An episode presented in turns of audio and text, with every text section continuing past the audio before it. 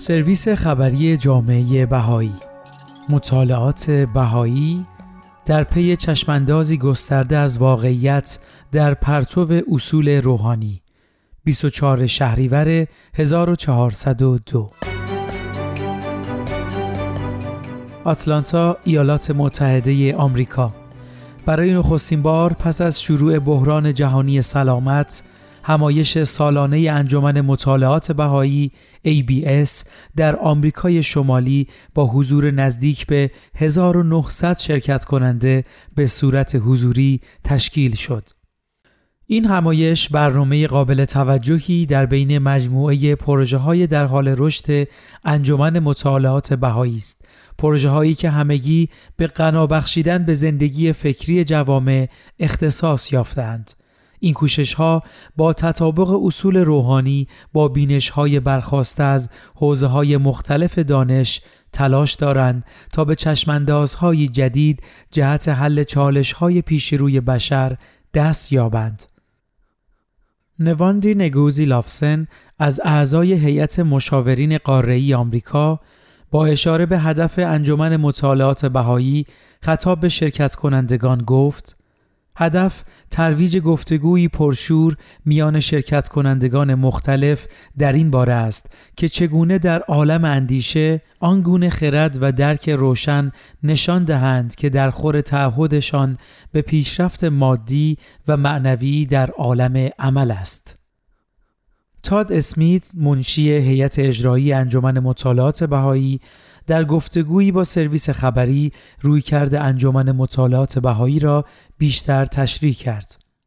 یک جنبه مهم بررسی هایی که ما از حوزه های گوناگون و گفتمان های اجتماعی به عمل می آوریم، کشف ارزش ها و پیشورز های زمینی آنهاست. به ویژه در پرتو اصول روحانی از جمله یگانگی نوع انسان، عدالت و هماهنگی علم و دین. او در ادامه افسود این روی کرد راه را برای رسیدن به درکی عمیقتر از نقشی که این اصول می توانند در پیشرفت اندیشه و عمل در گفتمانهای نامبرده داشته باشند هموار می کند. این همایش به بحث مفیدی در زمینه های گوناگون انجامید. از جمله رابطه بشر با عالم طبیعت قدرت هنر در ایجاد انگیزه برای عدالت اجتماعی نقش فناوری در پیشرفت اجتماعی و اهمیت آموزش در مقابله با تعصب نژادی. سمینار دیگری با عنوان بررسی مفروضات مادیگرایانه در مطالعات زیستشناسی به دانشجویان مقاطع کارشناسی و کارشناسی ارشد فرصت کنکاش در فرضیاتی را داد که برخلاف مفروضات اقتصاد به ندرت صریحا مطرح می شوند. تارا رام عصب شناس توضیح داد که هدف اصلی بسیاری از علوم زیست شناختی شناسایی و درک جهان از منظر مکانیزم های زیست شناختی است. او اشاره کرد چنین مکانیزم هایی از دریچه طبیعتگرایی در نظر گرفته می شوند یعنی باور به اینکه در نهایت کلیه پدیده ها می توانند توسط علوم طبیعی به طور کامل فهمیده و توضیح داده شوند.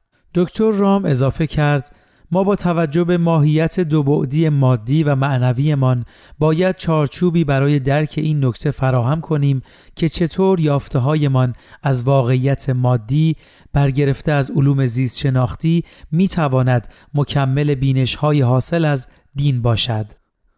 یاسمین ایمن دانشجوی دکترای علوم اعصاب ضمن تایید این دیدگاه گفت دین بینش هایی را درباره ابعاد معنوی واقعیت به دست می دهد و ما را قادر می سازد که پدیده هایی مانند آگاهی، قایت انسانی و اخلاقیات را توصیف کنیم.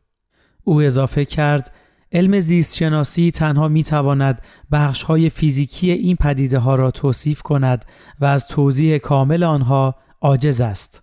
خانم ایمن ضمن ارائه توضیحات بیشتری در رابطه با مبحث آگاهی خاطر نشان کرد این تصور غالب که آگاهی صرفاً برخواسته از فرایندهای زیست شناختی و عوامل فطری است از جمله این نظریه که آگاهی صرفاً محصول فعالیت عصبی است عوامل دیگری را که بر آگاهی تأثیر گذار هستند نادیده می‌گیرد.